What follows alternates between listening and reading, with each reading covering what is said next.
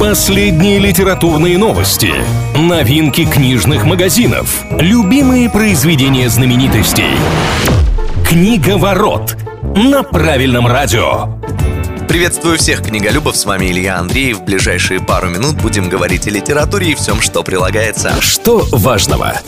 Назван детектив года в России. Победу в главной номинации премии «Русский детектив» одержал Николай Свечин со своей книгой «В заперти». История разворачивается в начале 20 века и касается сыщика Алексея Лыкова, который является героем многих произведений автора. Кстати, недавно Николай Сечин подписал контракт на экранизацию своих романов, так что скоро мы познакомимся и с киноверсией сыщика Лыкова. Что читают?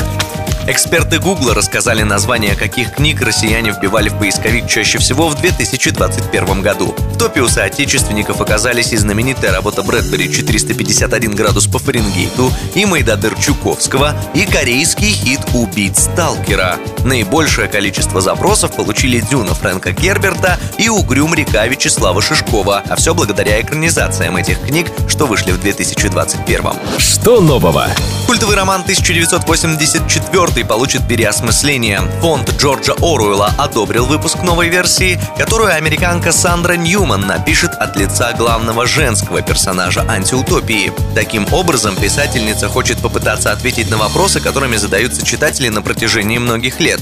Как Джулия поднялась так высоко в иерархии Министерства правды и что эта женщина нашла в Уинстоне. Книгу планируют издать в 2023 году. На этом у меня пока все. С вами был Илья Андреев. Услышимся на правильном радио. Книга ворот на правильном радио.